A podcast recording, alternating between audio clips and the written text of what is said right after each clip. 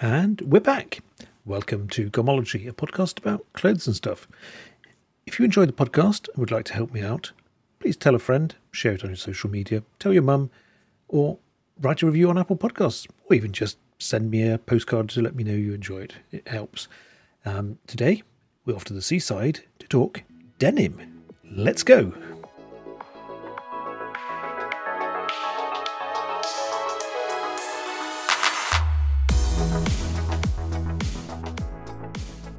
Hi, and welcome to another episode of Garmology, a podcast about clothes and stuff.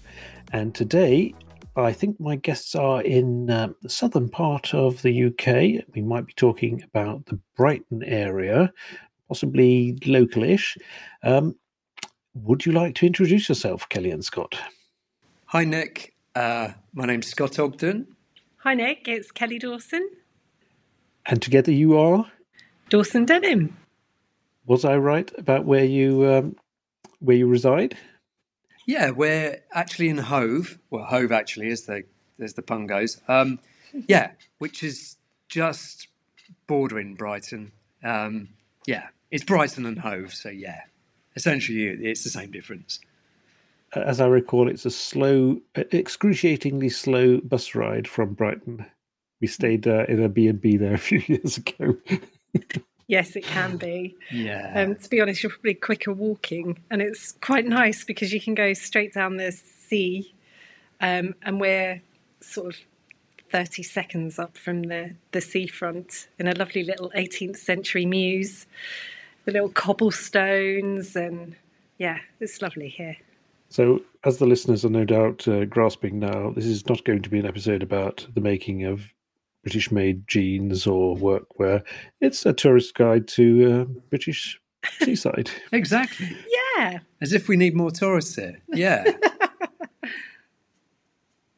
well, I think, well, I don't know. there's, there's, so many tourists here. Brighton is the, the hot spot.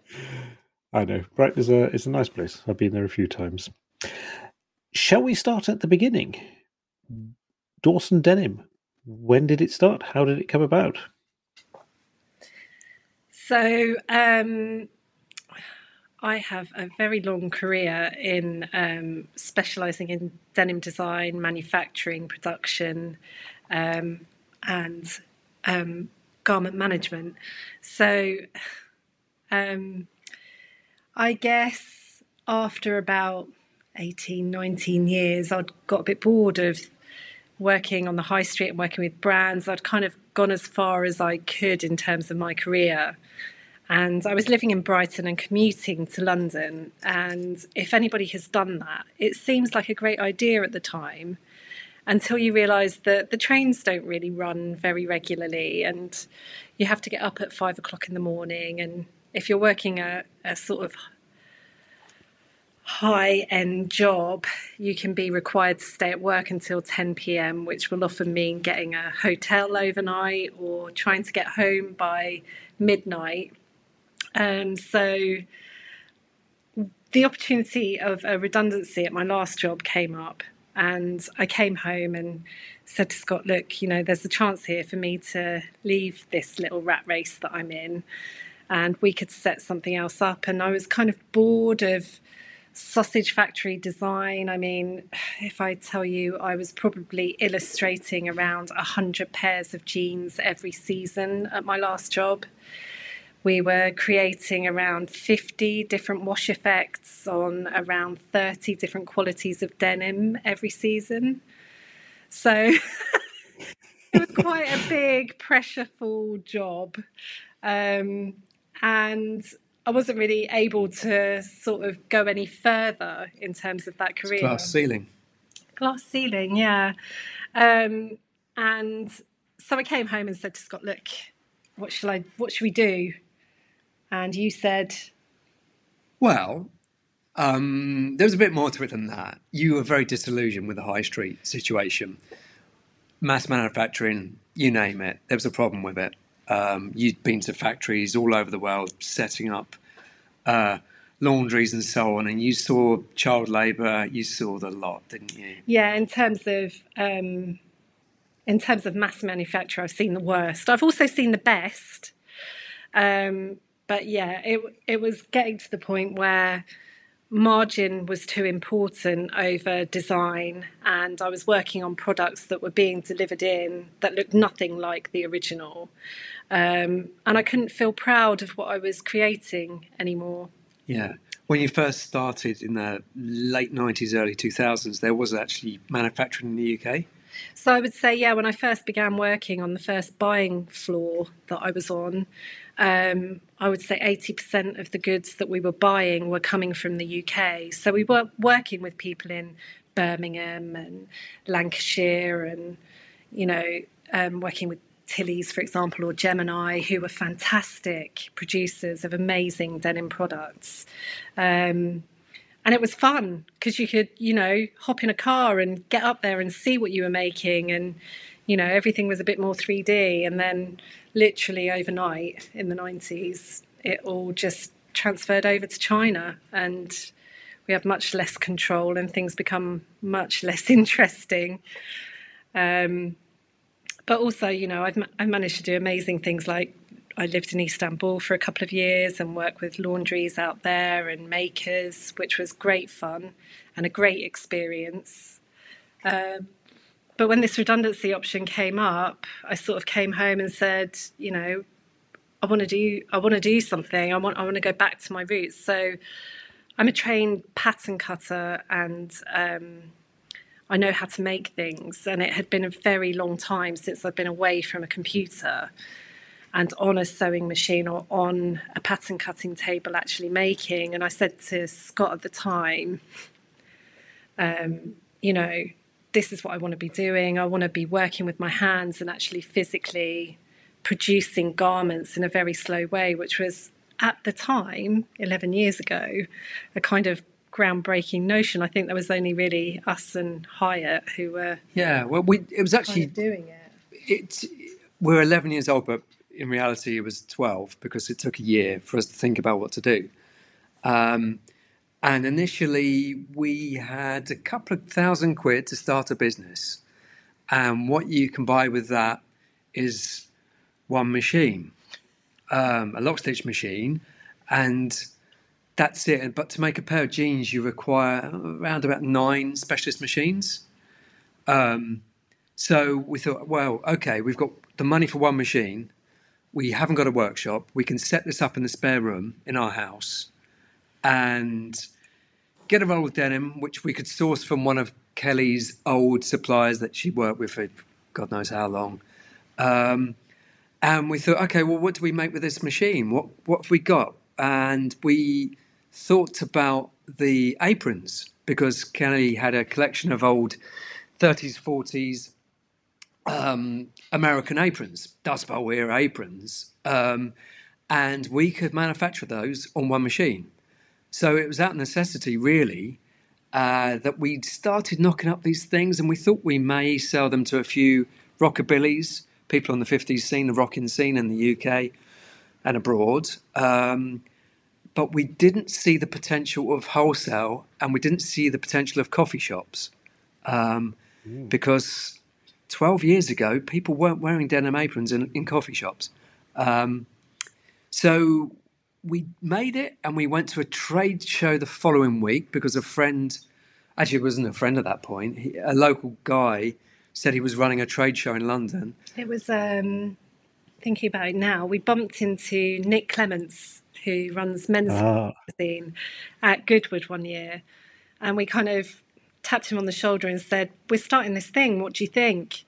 And he said, Well, you need to get in touch with our friend Anthony, who lives in Hove. Yeah, He's doing this thing up in London a trade show for, Um, for makers. for makers who are making in Britain. Which, Yeah, it was a British-made thing. Uh, it could be whatever. It was there was uh, bicycles, Moulton bicycles were there, and a whole disparate range of things were there. And we had a week to make a garment and to get it photographed and to get it up to London for this trade show.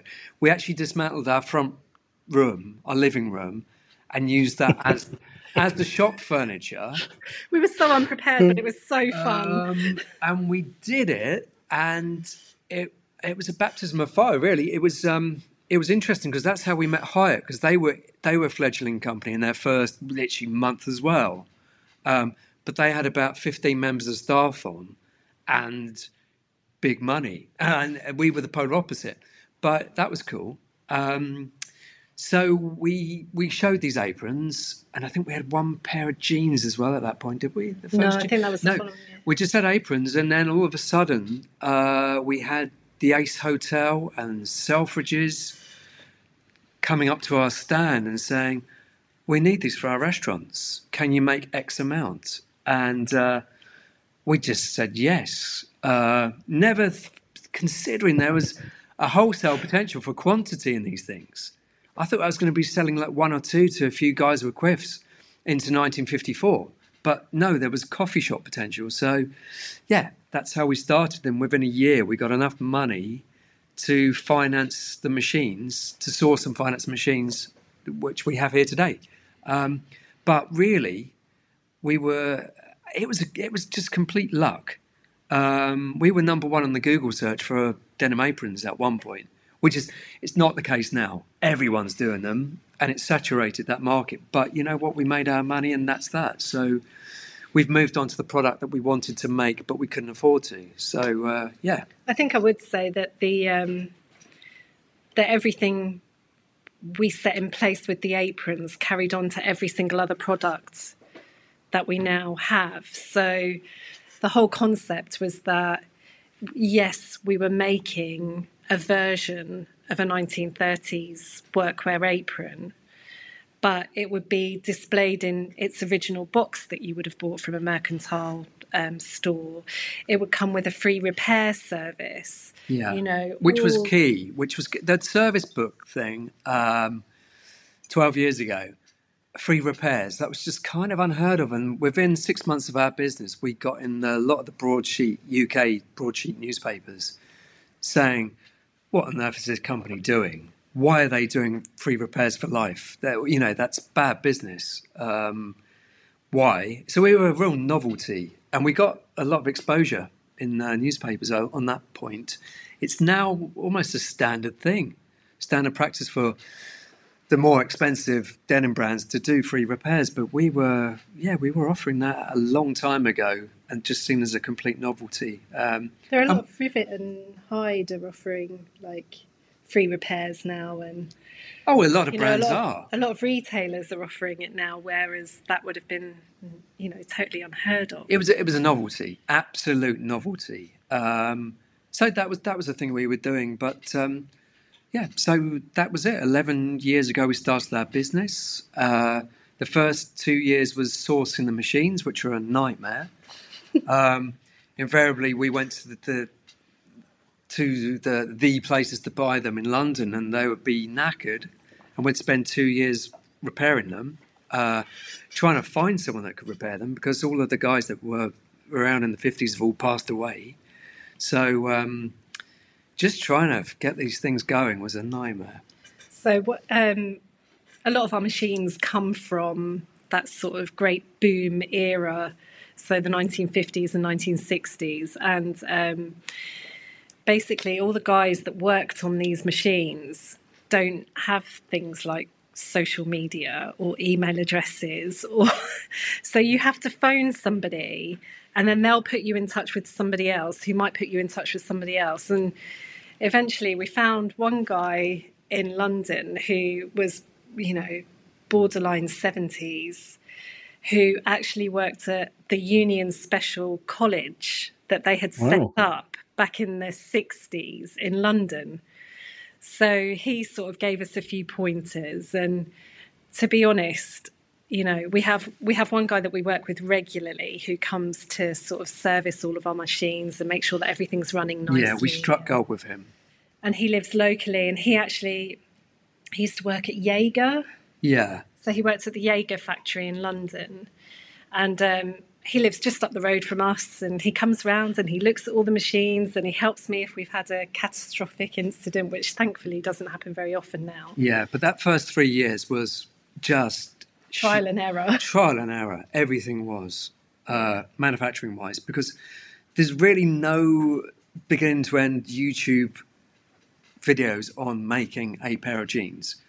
You know, there might be a uh, 30 second video on making it, but in reality, that's not going to give you enough knowledge to make a pair of jeans. Um, so, particularly 12 years ago, there wasn't anyway. So, uh, yeah, it was trial and error and lots of swearing, lots of wanting to give up at some point.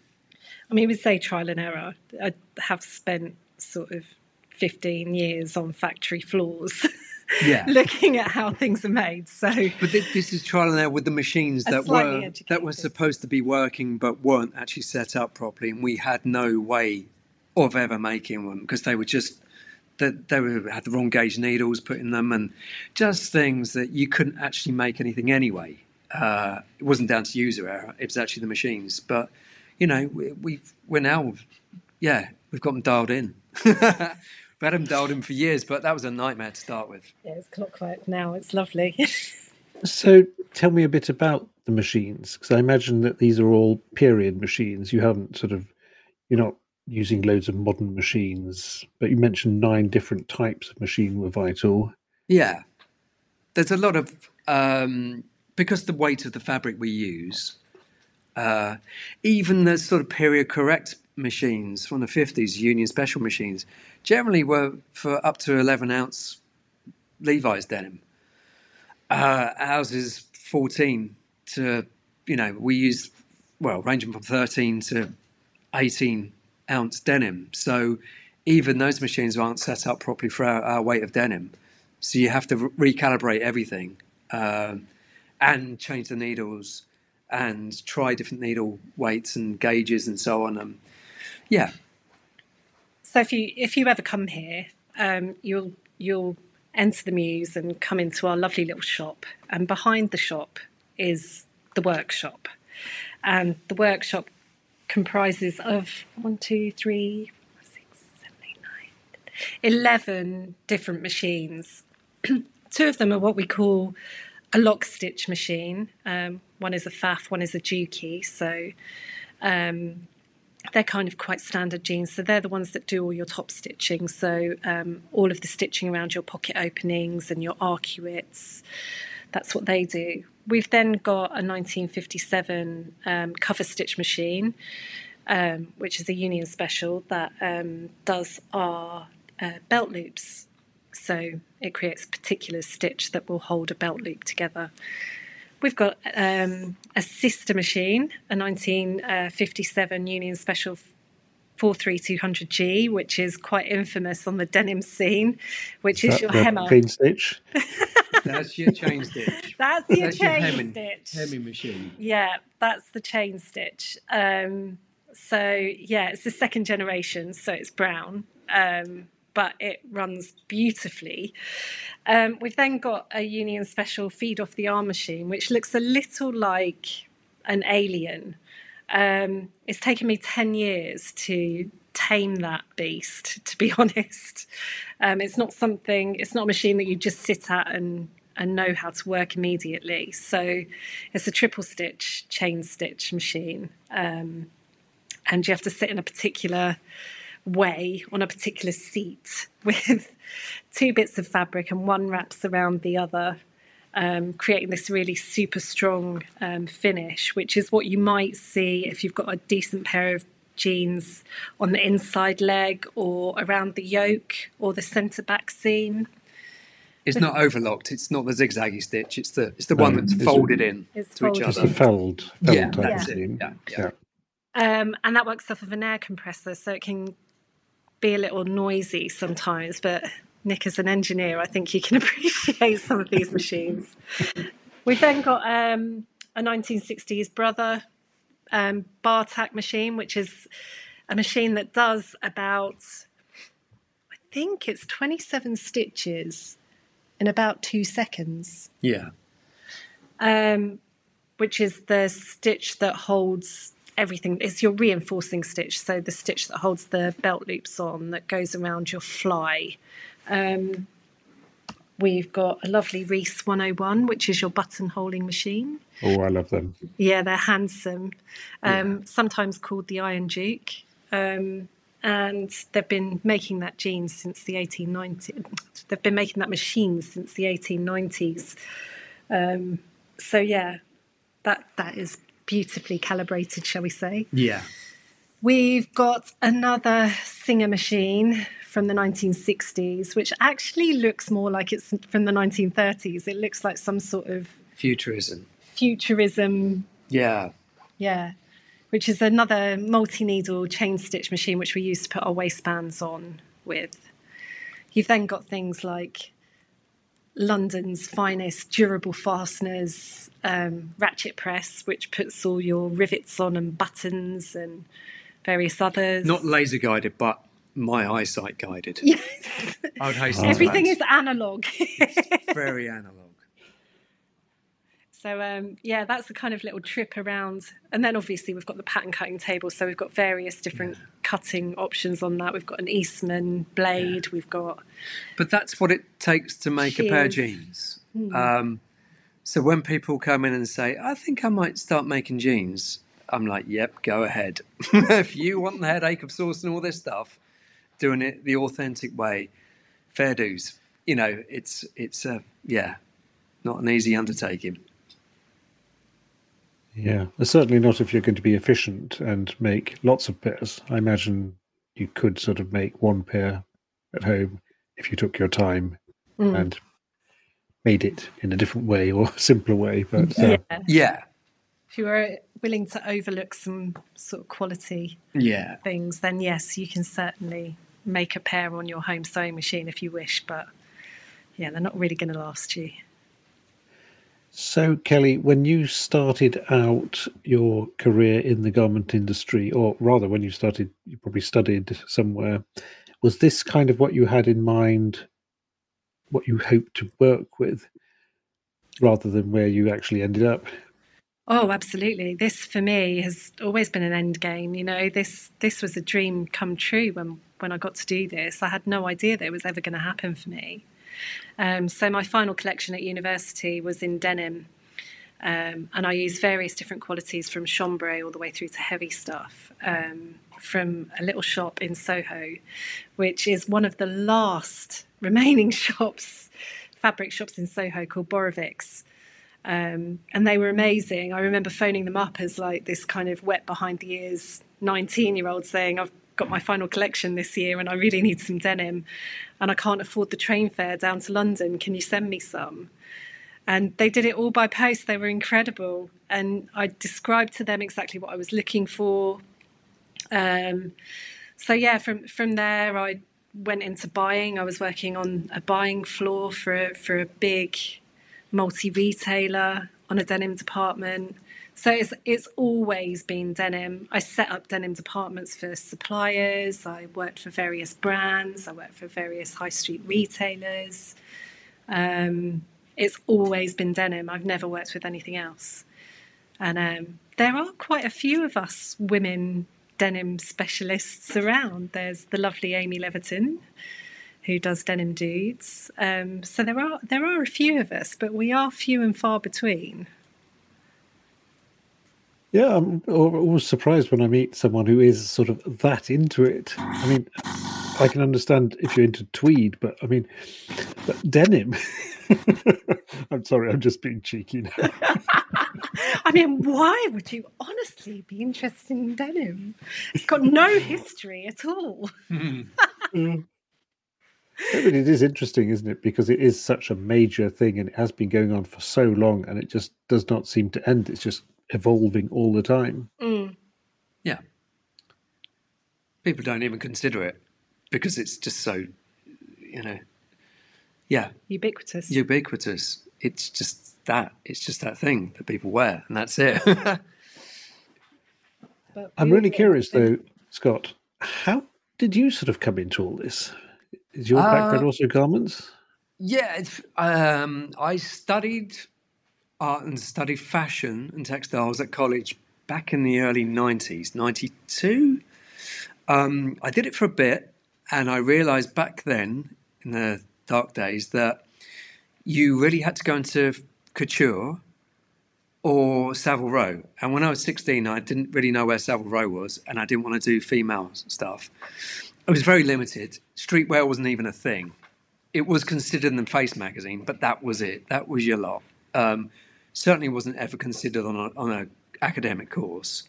So I did study it. Yeah, I studied it for a couple of years, um, and I was really into clothes. Um, really into clothes, really into music, into uh, subcultures.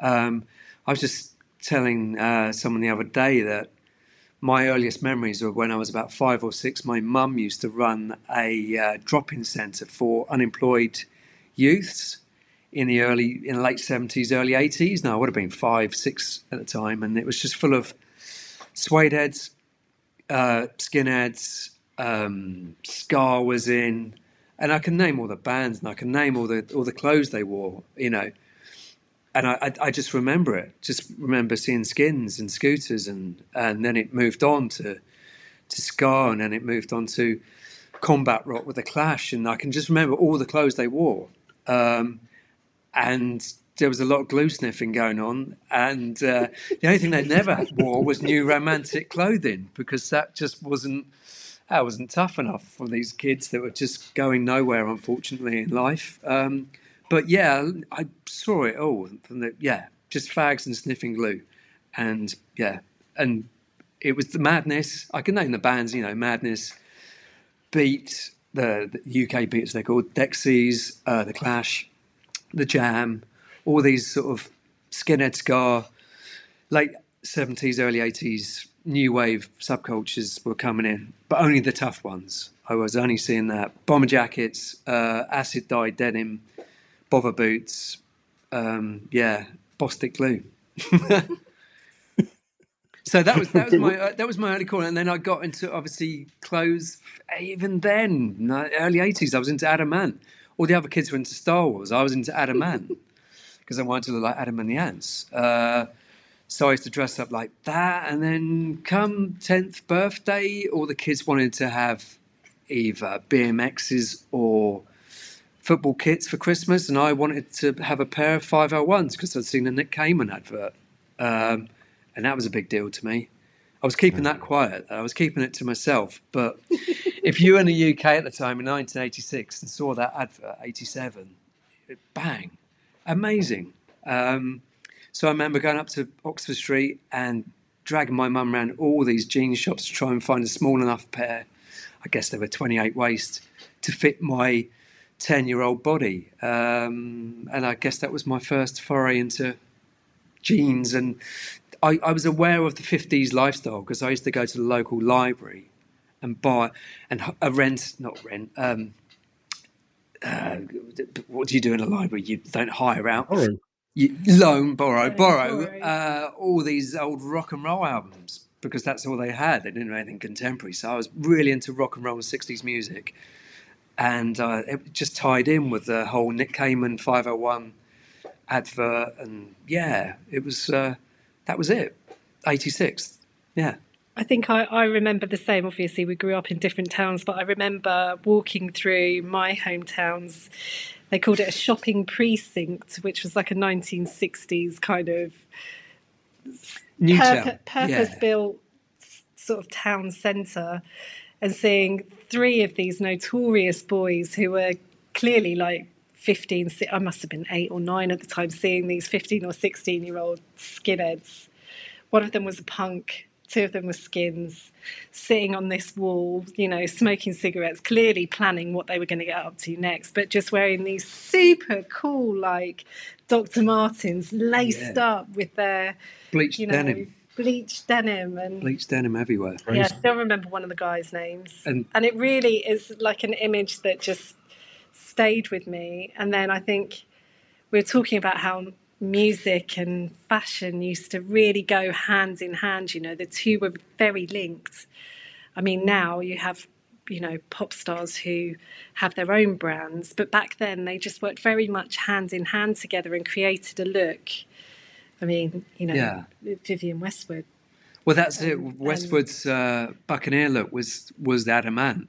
I like to found out. Obviously, yeah. I didn't know who Vivienne Westwood was, but that I was, guess she's sort of... that's what inspired the whole dandy highwayman look, uh, which is what I was into in 1980 at the age of five. Uh, so it, it's funny, and I was as a kid, I just used to like look through the local the Grattan catalogue at clothes. I was obsessed with clothes. I never owned them because I didn't have any income, but I used to make lists of clothes I wanted, grown up clothes. Uh, so for me, it wasn't Star Wars; it was clothes. Um, and I think I remember um, Neneh Cherry coming out. This is a little few years later, and um, thinking, you know, she was the first woman that I really wanted to dress like, and I knew that she had a pair of Levi's. I think they were 911s, um, and a pair of high top Nike trainers, and like this kind of cropped Nike t-shirt, and thinking. I want to look like that. And I remember going through my mum's catalogue thinking, what looks similar that I can get to to sort of emulate. That was the thing then, wasn't it? Because you could actually dress up like stars yeah. because they were actually wearing regular yeah. clothes. Yeah. It, it, was the dawn of streetwear. It was 87, 88. Um, I was getting into hip hop at that point, but yeah, that was it. Uh, and yeah, I guess sorry. Get, getting back to the studying thing. Yeah, I, I did fashion. I did fashion in '92. Um, and then the wilderness years, I I dropped out and I went and worked in a record shop because I wanted to buy a, a 1965 Volkswagen Beetle um, and buy a nice drum kit and buy all these things that I couldn't afford if I was a student. So, yeah, music music was a big deal, uh, and the clothes that went with the music was a big deal. Um, but even back then, I remember going up to first of all London trips to Kensington Market in '92 to get uh, my old 60s clothing because I guess that year the Doors movie was out. And I remember I wanted a, a suede, a rough out trucker jacket like Eddie Vedder wore as well in Pearl Jam. So I went and got that from Kensington Market. Um, and then a year later, I was into acid jazz. So it was all about needle cords, Levi's needle cords, oh, and, the, yeah. and the accompanying jacket that went with it. Um, and it was all about going to Camden at that point. And then I was a mod, so at that point I was buying all this mod clobber. And then the following year, '94, Britpop came about, uh, and I was still doing the mod thing. And I was just, I, I was stuck in a an absolute time capsule for years. In fact, that's how I got. I did my whole degree in that essentially I was living in 1966. um, and I just fastidiously bought garments, clothes, uh, cameras, all my everything, my car, my TV, everything was was from that period. Um, I didn't step out that time frame. In fact, my my I studied photography at uni and did cultural studies that went with it. So I ended up doing assisting on uh, photography assisting for um, for the Dazed and Confused ID Face magazine in the late 90s. Um, so therefore, I got to see the pop stars again. I was shooting them at this point, um, which was interesting. Um, and also very nerve wracking because this is back in the day where it was analog photography. And being an assistant, you had to get it right. Otherwise, you never got the pictures back and you get sacked. Um, this is pre digital. You never knew if you had the images. Uh, and it was upon you to know your stuff. Um, yeah. So yeah, that, you know, I touched on that, and then I I went into oh god, early two thousands. I was doing TV and uh, MTV set design and a whole load of stuff. Um, yeah, and then stuff in between. I've had loads. I I was I became a, a joiner as well. a furniture maker. I got a City and Guild in uh, bench joinery as well. So I was making furniture at one point and yeah, stuff. Always sort of handy stuff because I'm dyslexic, so don't give me anything academic. and at some t- point, you met up and. Yeah. Well, I guess we can talk about that. Uh, I met Kelly by running a club night with a friend of mine, and we booked her to DJ. She was a she was the fancy pants London DJ who had the expensive records. Um, so I got her down, and um, that was that. Yeah. So we we didn't meet through clothing. We met through music, um, and being booking her to to play records, uh, fifties R and B. So I was guess- about to say, was it Yeah. a vintage dude? It was a bit of northern, bit of fifties, mostly fifties R and B. Yeah, Yeah, um, in terms of who can out geek who here, we're we're definitely on an even keel, I would say. Yeah, um, I'd been kind of involved in the sort of fifties and sixties mod scene up in London for a long time, and I've been collecting records for ages and didn't think anything of it. Just loved music, you know. And um, a friend of mine, a photographer called Dean Chalkley, said, You've got these like really incredible records, Kelly. You should really DJ. And I said, Well, I have no idea how to do that. And he said, I've got a club night at a pub called the Boogaloo, which is in Highgate. And um, at the time, it was a pretty legendary place. So he dragged me up to his flat one day and taught me how to DJ. And um, and that was it. I just started playing my records out in London. It was great because I used to get paid for it as well, which was a bit of a surprise. Um, so we've been both on this sort of weird fringe scene for however many years, having never met each other. And then a friend suggested for me to DJ at your club, and then that was it. I remember opening the door and you offering to carry my records, and I Classic move. quite yeah, but I cl- quite quite clearly said no. You're not going to touch my records. You ain't nicking that. Yeah, then you offered me a drink, and I thought, well, that is just plain weird.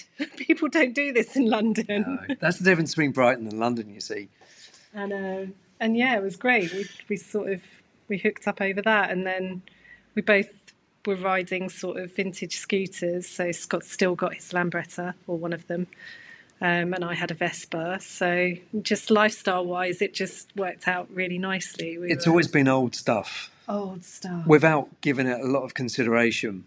Um, just because I've been doing old stuff for so long. Uh, yeah. So, Yeah. yeah, that that was kind of that's where we're at. But um, yeah, I sort of got a hint of it right at the start when you were making um, aprons from that sort of era, and then you mentioned uh, rockabilly and Goodwood. So, is the vintage lifestyle a, a big thing?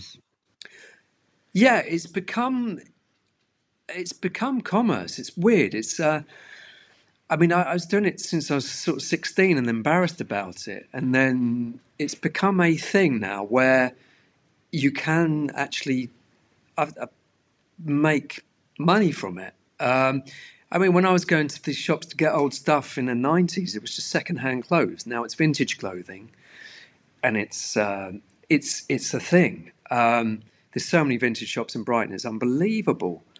But before, you could buy this stuff in charity shops uh, because just because no one else wanted it, really. Um, so the nature of that has changed. Um, it's gone from underground to overground uh, to saturation um, in that respect. But yeah, uh, I think um, the the denim sort of feeds that part of us that we love in terms of geekiness and and detail because it has the history and it has you know such a broad sort of spectrum in terms of washing, creating the fits, finding the history, finding the quality, creating the right trim, creating the right, you know, swing tag or back pocket overrider. You can work with an artist if you choose to who could create something special. You can hook up with other brands that are on the same playing field, like you know, our, our brilliant friends over at T- TSPTR, we work in collaboration with them really nicely because we offer something that they don't actually offer in their own collection. So there's this whole like lovely little scene around denim which sort of encapsulates all of that that we love. So, you know, musicians love denim. They love going on stage and and wearing stuff. We get to work with that and yeah. However, I would say that we're not a replica brand. no. and we never have been. Um, just because there's so many brands doing that so very well, um, and we never, I never wanted to do that because I wanted to have a level of creativity in the design and involvement. If you're just replicating something, yeah, I don't think you get that, do you really? But um, we wanted to do our own thing, and also I'm constantly changing my look personally myself, and we do tend to make things. This is the agenda, my agenda. To, for we make garments for me. it's very self-indulgent. Well, you say naturally, but a lot of brands don't. They're not making it for themselves. They're making it for a market that they may not even give a shit about. Sorry for the swearing, but for us, it's a completely self-indulgent business. Um, from everything, from the, I, I changed my style of clothing periods you know, I've looked I've looked back on the last twelve years, and I've gone from Ivy to sort of Dust Bowl era to late sixties, early seventies, and if I was just doing a specific 1954 rockabilly thing, I wouldn't be able to mix and match and you know change up. It would really limit us. It would limit us, and that's not our customer anyway. We can suit that customer quite nicely, but we don't want to limit ourselves to that customer. Um, so, yeah, the bottom line is we make things that I want to wear, and uh, that's what gets me excited. Well, that's what puts real heart into it, isn't it? Because you actually make the stuff you want to wear. Yeah, yeah, yeah, yeah. You're truly invested in it. Yeah, that and that's the bottom line. so, given that there's millions of cuts and looks and fits and so forth, how would you describe what Dawson does? Uh, it's we're not chasing fashion because we'd be losing that battle. Um, and from the from the off, we never planned to do that because we didn't want to, and we simply didn't have the money and the speed to manufacture that quick. Anyway, that's fast fashion. So um, it was it was to make clothes that we liked um, I guess we do have an aesthetic, and overall, oh, that's a Dawson look. It was fairly minimal um, to start with, but then again, when we do collaborations with people, we can go all out and do something quite different to what we would normally do and not worry. So we do we we kind of do the off the wall stuff with collaborations uh, with no fear of offending our regular customers. Um, that's nice. I think in terms of the design process of Dawson Denim is we always put fit and fabric first. So that's where we always start. So we will always become most excited about the quality of selvage that we have just picked for something.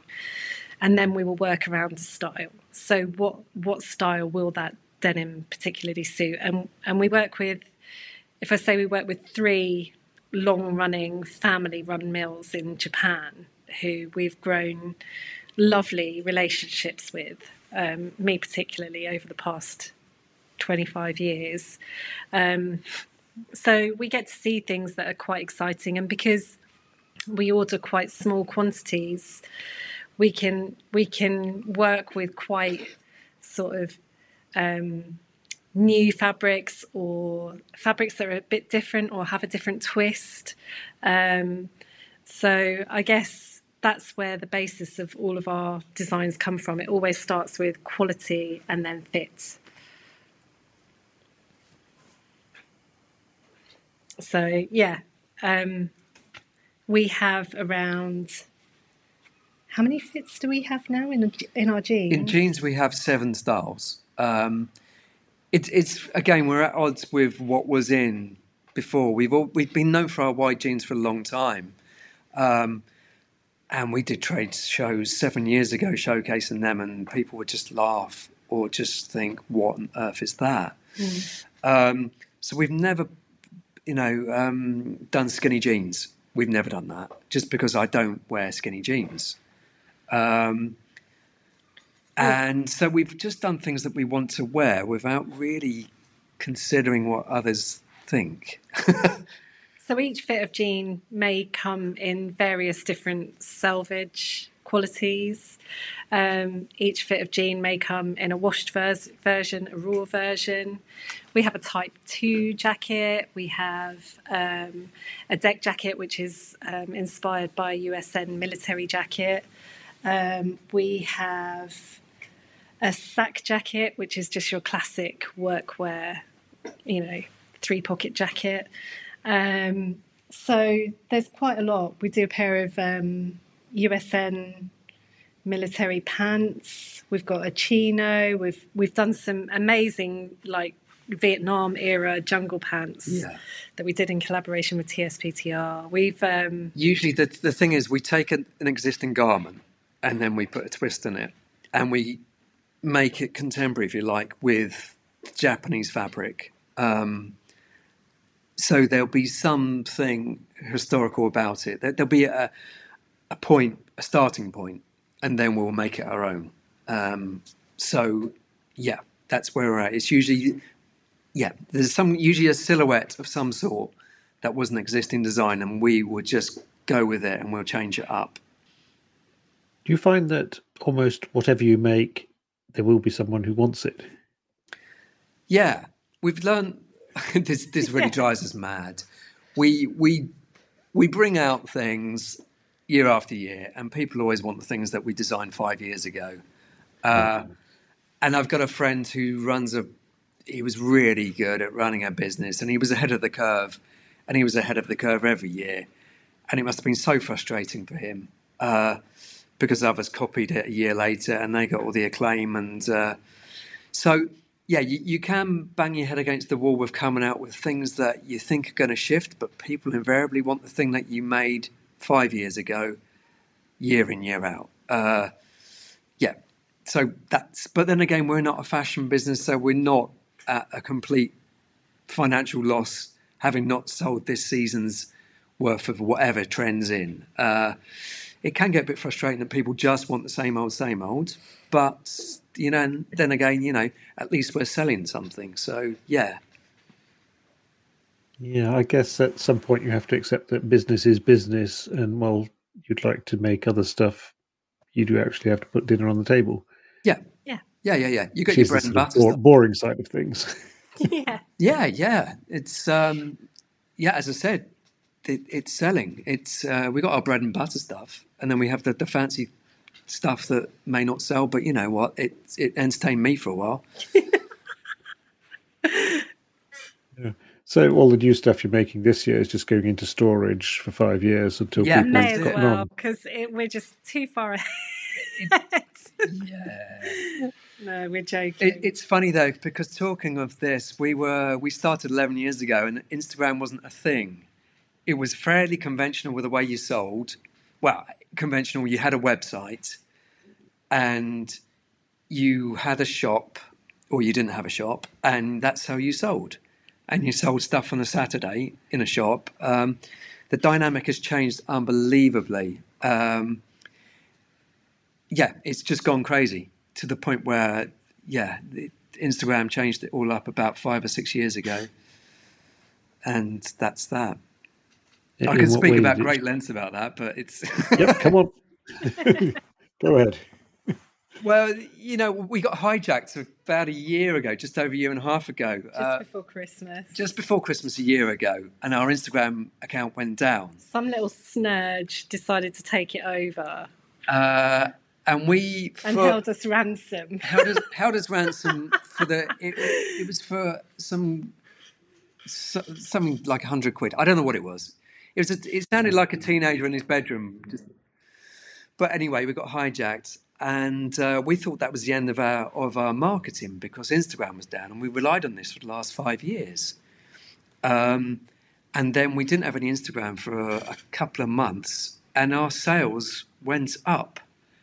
And we realised that you know what, it's not the be all and end all, and it was a, it was a huge relief because I'm an anxious person as it is, and Instagram gives me anxiety, um, and it has done for years. And I'm not alone here. With uh, being a small business, having to rely on that thing, and uh, all of a sudden we didn't have to rely on it, and we focused on other ways of marketing. um, with our newsletters, and they are really successful. So, in that respect, it's yeah, it was a real wake up call for us being hijacked because we wouldn't have known that, and we would have fretted about when to put pictures up, what was the content, do we do, is it messing with the algorithms? You know, it's, it's the conversation you probably hear all the time, um, and uh, it was a relief, a huge relief. And Instagram does take up an enormous amount of time.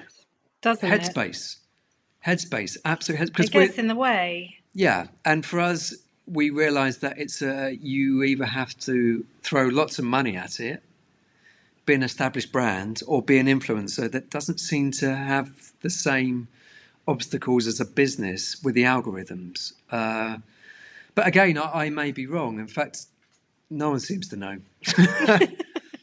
Well, that, that is absolute truth. yeah, we contacted Instagram about our thing, and we got someone who works there, and yeah, they really didn't know. She said, "Yeah, this this happens with a few companies." Uh, hmm.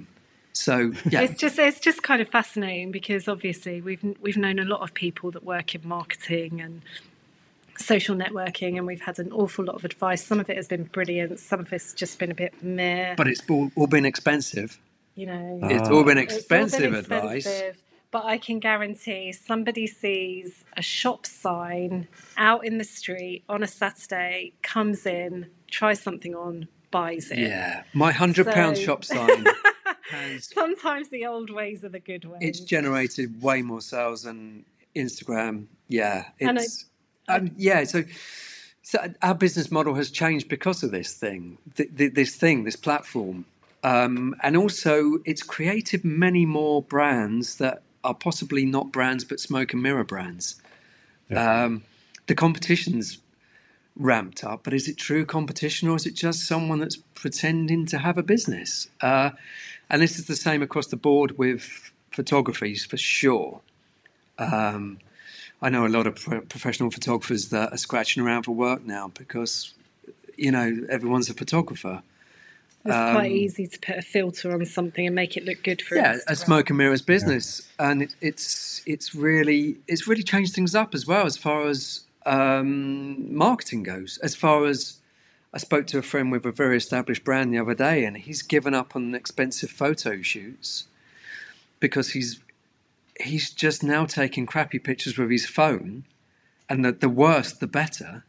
And he says that gets me more likes on Instagram than a choreographed expensive shoot. And it's like, okay, well, where do we stand here? What, what do we do? Um, I, I don't know if um, if social social media in that respect is doing brands justice because of the type of reach that it- you can get. or- yeah. I don't know. For me, the jury's think- out. I think it used to be that you had expensive photo shoots because you were going to use them in magazines and Yeah. so forth. So they actually lived for a lot longer. yeah. But Yeah. spending a lot of money on an Instagram photo, which no Yeah. one will see once three days has passed, Yeah. must be harder and harder. It's not even that. I can take a professional picture, but invariably the p- crappy picture that I took on my phone with no popular. no consideration for composition, light, and so on will be more popular. So it's not even a it, so pity people- likes, maybe.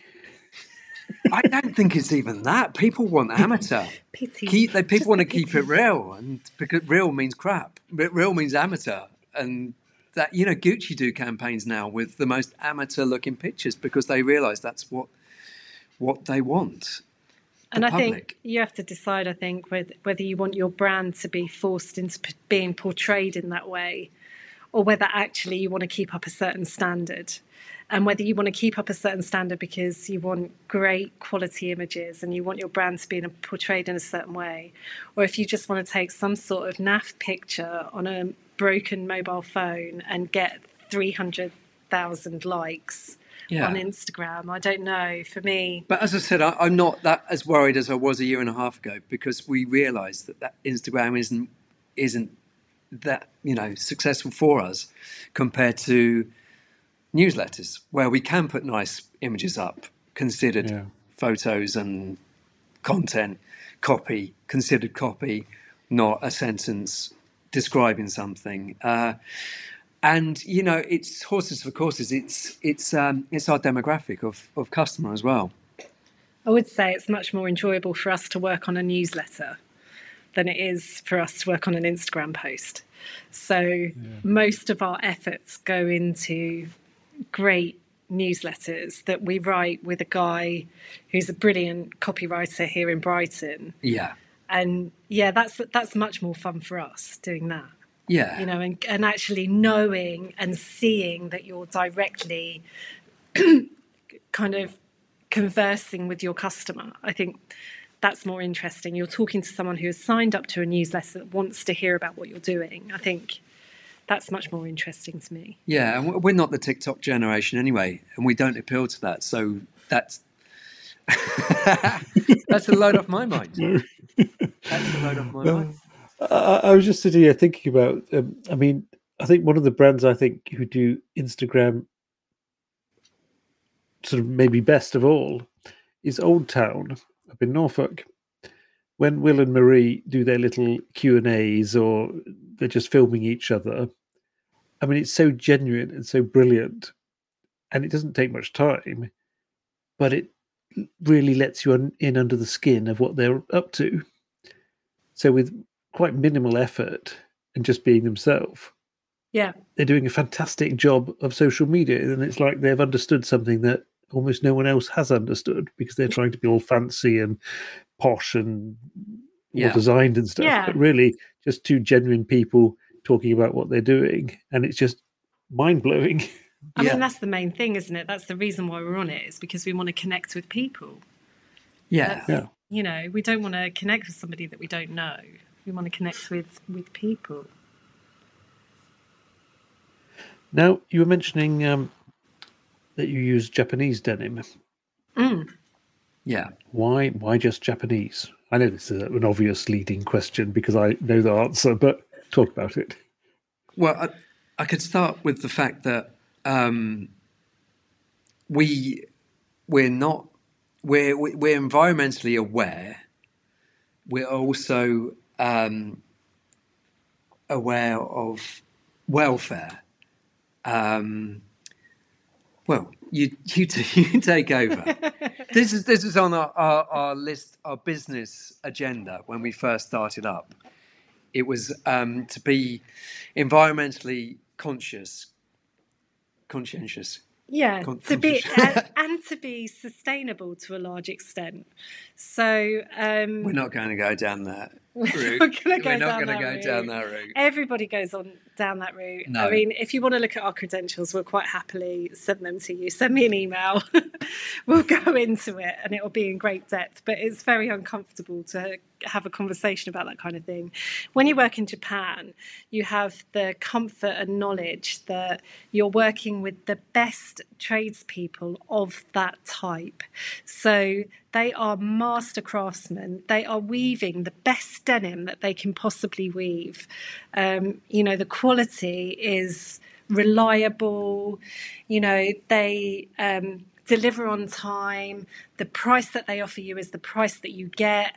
There's no um, there's no working out on margins. There's no negotiation that needs to happen. There's no uncomfortable conversations. You know, business is done in a very respectful manner. Um, and, and the I, welfare of the staff out there as well. Yeah. So also the government have lots of legislations in terms of being paid a fair wage, making sure that there is no impact to the surrounding areas of where anything is made.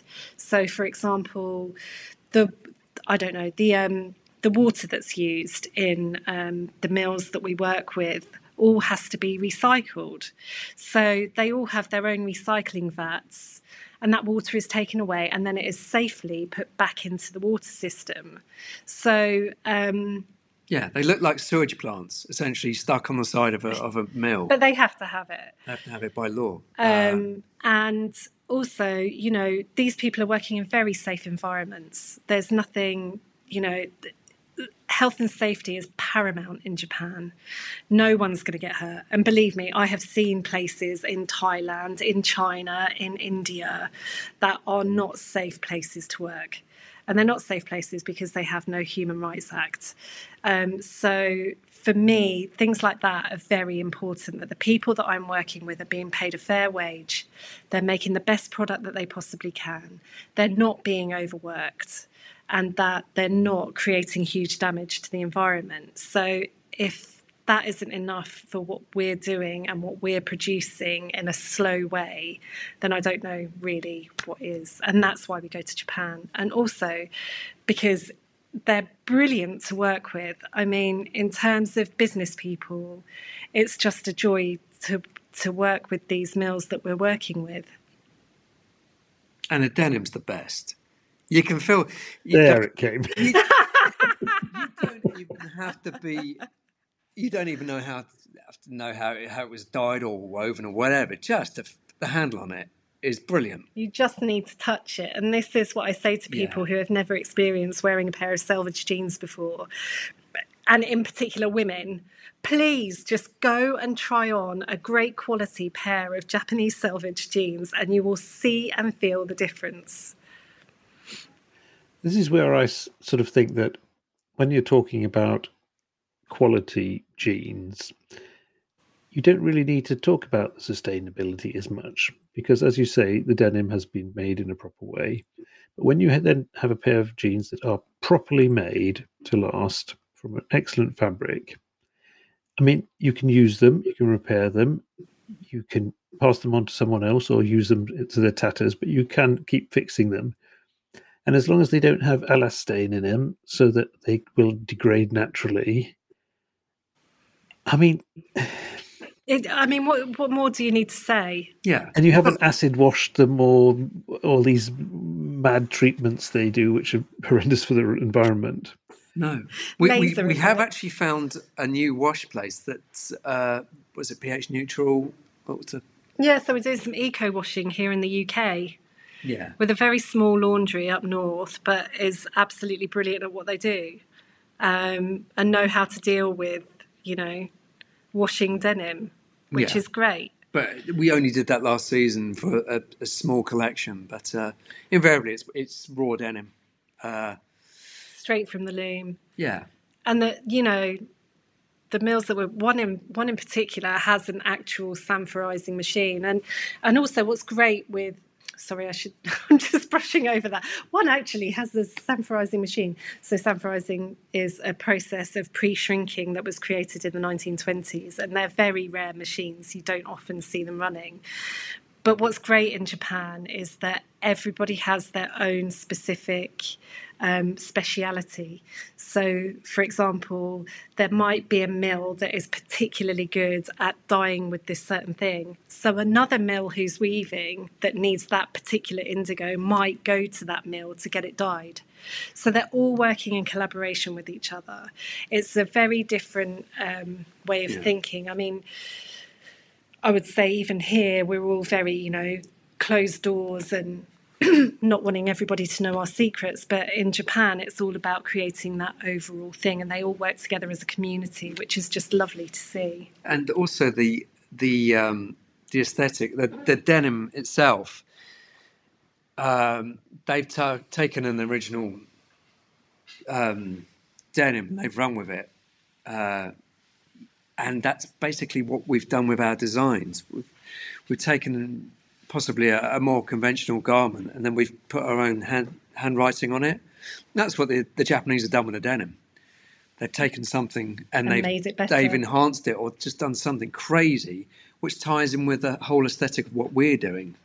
Um, yeah, so it's not just a replica. Oh, of course, you can get your replica denims from Japan. They do that brilliantly as well. But invariably, we don't get the replica denims that look like Cone Mill denim from 1947 because there's replica brands using that on their 47 501 copies. So we generally go for more interesting denims to go with our more interesting design. You mentioned that British companies will often sort of close doors, but surely the, where you're working in your collaborations is doing just that opening doors. I often think that small brands, instead of competing with each other, they should sort of band together because if you like one of them, you might like another. Oh yeah, absolutely. and you're all doing some good to each other. Yeah, yeah, yeah. Absolutely, and I think we we do that a lot. I mean, I, when I say that we're closed doors here in the UK, I guess not in terms of I'm being a hypocrite because actually you know if we have a customer that comes here that's trying on a pair of jeans and we can't answer their question we will quite happily say to them look you really need to try Hiut over in wales and we'll pass them on to Yeah. a company that we know will be making something that will answer their specific needs Yeah. so there is definitely that happening um, and also the crossover with styles as well. We've never done Hiut have done slim jeans from the start, and we never have. So we've we've never had competition in that respect. Um, we've done something different to them, and it's the same when we did all the trade shows. We used to talk to Giles at Ironheart and and uh, Indigofera.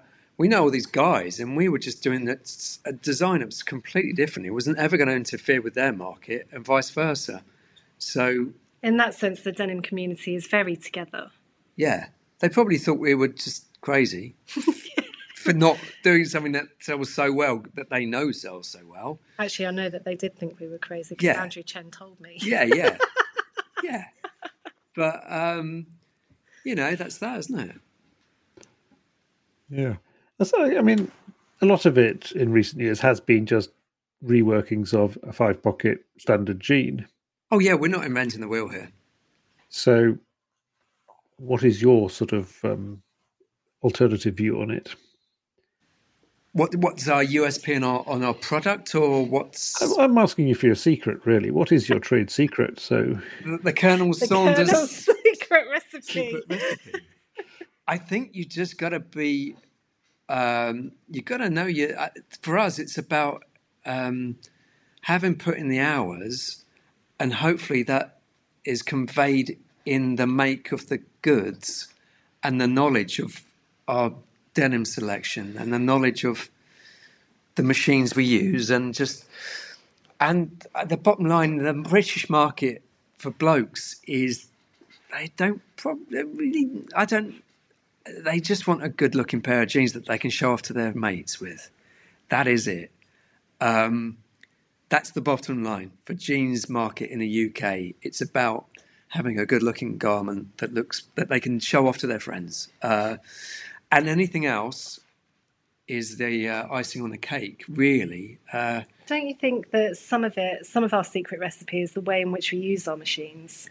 yeah And, you know, you can't copy how a 1957 sewing machine runs yeah and we don't have a twin they all needle have their machine. own. They all have their own personalities in the way that they stitch that you can't mimic on a on a computer operated machine. You know, so it's all about the person at the sewing machine that helps create the handwriting, yeah if that makes sense.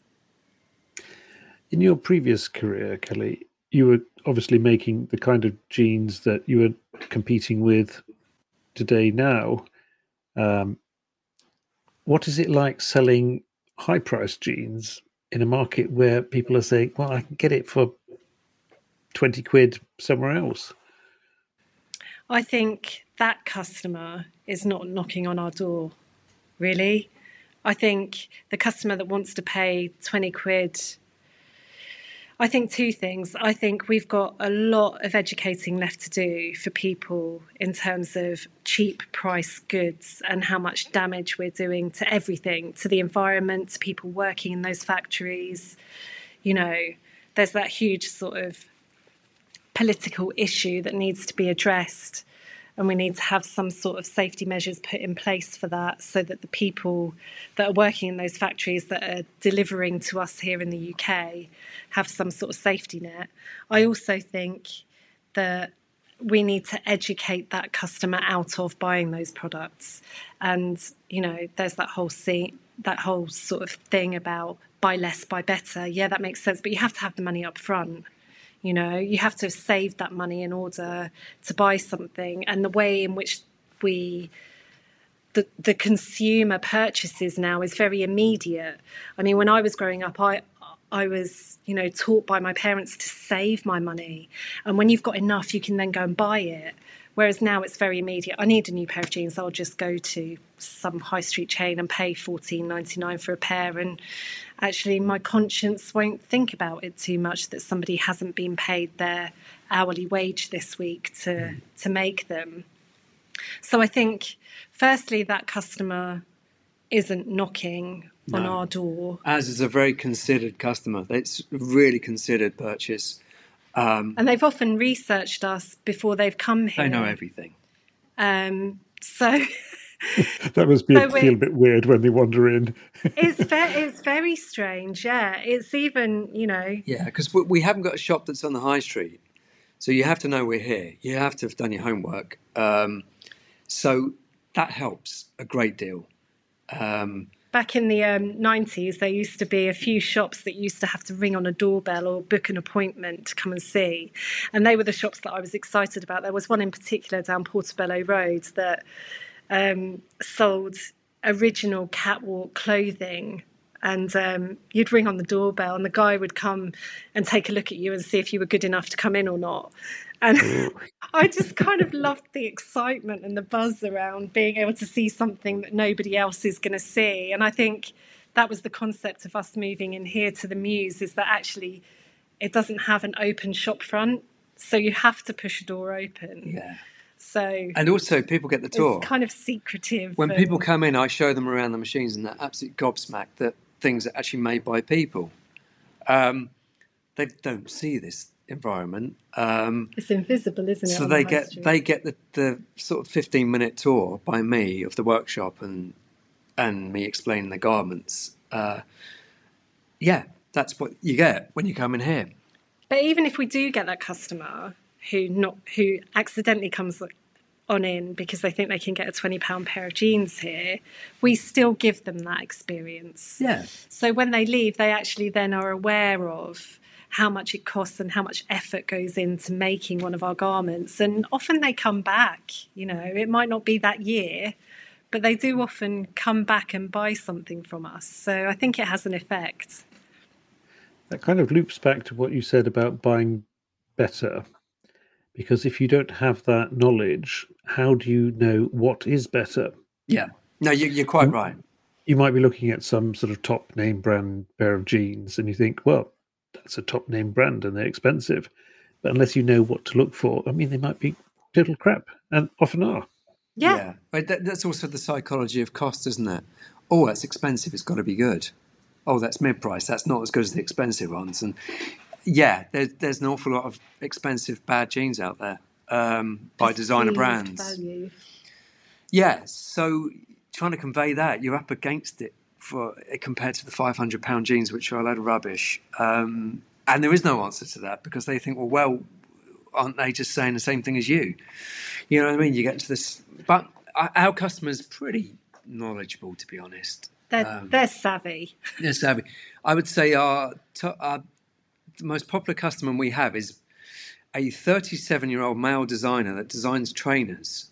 Yeah, we have an awful lot of trainer designs for the for the big sports brands, buying our jeans, which is lovely because they're already in that. They understand design. Uh, that that's probably our target. Loads of artists as well, and photographers. Photographers, artists, but mainly designers. Mainly designers. And I don't know if they're just copying our jeans when they get them. I don't really mind that. Uh, yeah. But we do have a lot of repeat customers as well. Yeah, we have a high percentage of repeat customers, which is lovely. It's That's really the best nice. thing, and they've really become a community. We run this little page called the Dawson Owners Club. Go back to social networking that we don't do, um, but but we also try and let them on the newsletter know when sort of certain offers are coming up, or if we're going to do something in secret, or there's going to be a little pop up. Um, so yeah, we like to we like to keep in touch with our little family that we've got running. And often it's really nice because we, we, you know, we got an email the other day from a guy who bought one of the first pairs of jeans that we'd ever had and like sent them in for for a little repair. Yeah. So it's nice to see things coming back and because seeing we how num- we how we've changed them or how they've tweaked or yeah. Yeah, but that sounds like very successful community building where it's your friends are your customers and, and so forth. And I mean, it's, it's sort of moving a bit back to the old sort of village where you had the one jeans supplier in the village and everyone bought their jeans from that person. And Yeah. I don't know. Yeah, I think be good at what you do. Yeah. You know, just just be good at it and don't fib. No. I- I think also the fact that you're inviting customers into your studio, into your workshop, because once you have an understanding of how many yards of denim go into a pair of jeans, how many hours, how many machines, that it's actual people paying rent, I mean, you do realize that maybe they aren't that expensive. No, they're good value, I think. And also, we worked out I had one pair of jeans that I wore for around three years, and I wore them almost every day apart from when I washed them. And I think it worked out about 23p a wear, which. And then you can start thinking those high No. street jeans. I mean, one, how can they make them that cheap? Which should Mhm. raise lots of red flags. And then, sort of, how long do they last and what do they contain? And all the other questions. Yeah. I mean, you know, I'm not I'm not I'm not really going to bash people for doing it because we all have to Yeah. We, live and do Yeah. we're not all in the same boat and we don't all put the same amount of importance on things but I think if we can do something to help then we will.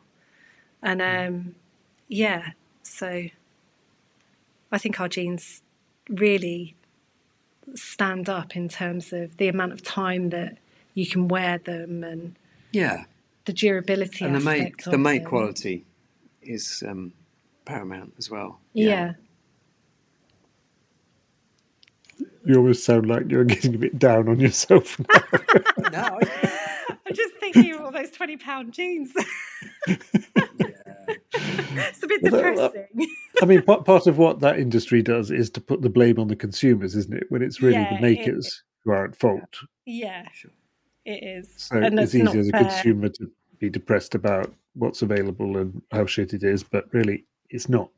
No, Yeah. it's down to them really. They need to be doing Hmm. more. But yeah. So we do everything here. We Yeah. cut our patterns by hand. That's that so all the pattern cutting is done by us. All the fits are done by us. If I tell you that the first pair of jeans that we ever made were our regular fit jeans, and we made eleven samples before we were happy with it, making five millimeter tweaks here and two millimeter tweaks there Yeah. before we were happy with it. So um, yeah, it's a good job we like that fitting process. I We're do have a question there, um, and it might sound a bit cheeky, but I often see people talking about perfecting a fit, and I often wonder: is that a fit for a specific body, or is it a fit in general? Given how different all our bodies are, yeah, that's difficult. Yeah. Um, and I would say that's our biggest battle is being able to offer. I would say that each pair of our, each fit of our jeans offers an answer for different body shapes. So, one fit, for example, our, our wide fit tends to suit a medium weight man. Um, the wide taper tends to suit a larger man. You know, the slim fit suits a slimmer guy. Um, so we Yeah. always tell people when they come here, be open minded. Just whatever you think you've come in for might not be the thing that you leave with. And we tend to try and get people to try on a whole host of different fits before they find the one that suits them best. But generally, in terms of fitting, you follow industry standards in terms of measurements. And then, you know, you rope in a guy that sort of measures your basic industry standards. And the guy that you think most looks like your your regular customer. And then you try them on him and you say okay i need to change this here and add this here. And actually that isn't working for most people. And sometimes when you have a fit and you put it to market and you have 10 customers come in and you have the same issue with each of those 10 customers, you know that you need to go back to that fit and perfect it and tweak it and make it answer that question for more people. Yeah. So I think that's probably what It can be quite difficult. I mean, things like sleeve lengths. you get a bigger guy who's five foot five with a with a f- 45 uh, 46 chest the sleeves are too long you get a guy who's six foot four but he's actually you know 11 stone in weight the sleeves will fit but the body's too big and yeah it, it- you you can't suit everyone it's just impossible otherwise you're not doing bespoke service which we just simply can't afford to do uh, because you'd have to charge so much money per garment, it would be unfeasible. But what we do do is a free hemming service. Yeah. So we cut all of our jeans super long. So when you get them, you can roll them up, send them back to us, and we'll hem them for you so you get the right length. So that that tends to answer most of the questions. It alleviates the jeans problem. Yeah. yeah. Yeah. Now, I was utterly fascinated, Scott, by how far ahead you were of the curve in your young days. I mean, you were 13, 40, 30, 40 years ahead of the curve on cosplaying, Or behind, Oh yeah. as the case may be. Or behind, boil, though. possibly. You were not of your time, certainly. Where are you at today? Um, you know what? I'm taking great comfort in middle age. yeah. That, that's where that's where I'm at. It's it's funny because you can pick and choose which era because you've invariably gone through it in some kind of uh, revised state. Anyway, um, Can Yeah. I say this? Scott has got an eclectic wardrobe. So, so whatever he decides to wake up in the day is generally something in his wardrobe that will answer that problem for him. And also, if he hasn't got it in the wardrobe, generally what he will do is come into work and say, hmm, you know that standard fit jean? I think we need to relaunch it, taking 1.5 centimeters off the hem because I really think that that's what our customer needs. So, um, generally, Scott has got a lot of clothes, yeah, a lot of um, combination of eras. But I, I've got to the point now where Colours. I'm I'm doing it for myself because I'm comf- comfortable with my in my own skin at this age. Um, you know, if I was doing this brand and I was in my twenties, I'd have anxiety about pleasing people and trying to make a garment to please people. I'm sure, but I'm beyond that now. Um, so yeah, that's where we're at. That's When where I- I'm at. Before we started this business and when I first met Scott, Scott liked to have um, tailor made clothes and um, trousers could be quite wild. So they may have a million different belt loops, they might be slim, they might be low rise, they might be high rise, but you absolutely enjoyed going to a tailor's Yeah. and giving bespoke details Yeah. to have things made. So it's never anything standard, I don't think. No, because I'm really skinny, Yeah, so nothing ever fitted me anyway. that's also true. I was enjoying the dreamy look on Scott's face. That I was thinking back. Oh, those trousers! Oh, yes. do you remember those trousers? Do I still those have them? I think you do. Unfortunately, my son's going to inherit all this junk. Uh, yeah. So, when will you be doing the sort of Adam Ant inspired uh, look? Well, you know what? It did cross my mind with Vivienne Westwood passing away a few months ago. It did, uh, yeah, really like that fire. Not, not in a take that way, though. Yeah.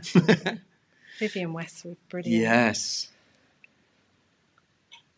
Maybe. Some plus fours. Yeah. well, no, that's the haircut 100 uh, look that I did as well. 100. Yeah, I did do that look for a bit. Aran sweaters and plus fours. And, yeah. We could do the Aran Argyle sweater. socks. Yeah, I did that for a bit. Yeah, yeah, nice. Uh, this sounds uh, so blissful. I mean, Dress th- there's been s- there's been so much talk about sustainability and greenwashing, and environment, and all this, and ba- clothes are bad, bad, bad. And I've been sort of wanting to sort of regain a bit of the joy of clothes, of finding something positive again. Yeah, And let's can- play dress this is what. I'm hearing. Yeah. Come on in. Let's try some stuff on. Let's have a bit of fun. Yeah, that's, exactly. That's what it should be. When you're buying a pair of clothes, it shouldn't really, you know. It's a luxury. It is a luxury and it should be fun and lovely and Yeah. it should come with nice packaging and, Yeah, yeah, you know, nice swing tickets and a good back pocket rider. yeah, All those nice things. yeah. You know, and it should be numbered and cared for. And is it allowed to have a large collection of clothes, or are you then a hoarder and, by definition, evil and mad? Depends what you love, isn't it? Yeah. Doesn't it? Depends on what you love? It you depends love. if mentally if it's if it's driving you mad um, and creating depression and anxiety Because over you've got over too much stuff. just for the buying things for the wrong reason to keep up with the Joneses, then that's a problem. Um, and that you know that happens all the time, particularly with men, men that I know. Whether it was records, whether it was whatever, they had to have the best. Um, and it was just a big competition to the point where I don't think they even liked the music, whatever they were buying. It just happened to be the coolest thing at that point. Um, th- yeah, that's dangerous. That certainly is dangerous. And I guess it happens with watches, watch collectors, and Oh yeah. you know, whatever it is. That's dangerous territory. I think ultimately there is no better feeling, is there, than trying something on somewhere, putting it on, and feeling great. You know, that feeling when you're like walking down the street, you've got your brand new jeans on, your favourite shoes. Yeah, It's a great feeling. yeah, yeah, yeah, yeah. And you've earned it. Yeah, You know, you've invested in something, you wanted it, you've bought it, and you've earned it. And it will last you a while, so it's Yeah. yeah. you can enjoy it without any bad feelings. A little bit of joy. Now we're coming up to an hour and a half. I'll edit out this bit. Is there anything we haven't mentioned that we should? Uh, I don't think so. Oh, we are doing a pop up in London, bit of promotion uh, on in April, April the fifteenth and sixteenth, I think it is, in Coal Drops Yard, King's Cross. We're going to launch our, Our new collection. collection there. is coming out then. So get on down there, folks. It's the same weekend as the Classic Car Boot Sale, which is on on our doorstep as well in London. So that's another reason to go. It's going to be a fun weekend. Yeah, bit of cheap publicity there. Well, it's almost as good as a newsletter. There we go. Okay, Kelly and Scott, this was absolutely wonderful. And uh, thank you so much for joining me today. Thank you, Nick. Thanks for having us. It's been such a pleasure. Yeah, thank you very much for having us, Nick. And bye bye for now. Bye, Nick. Bye. See you. Bye.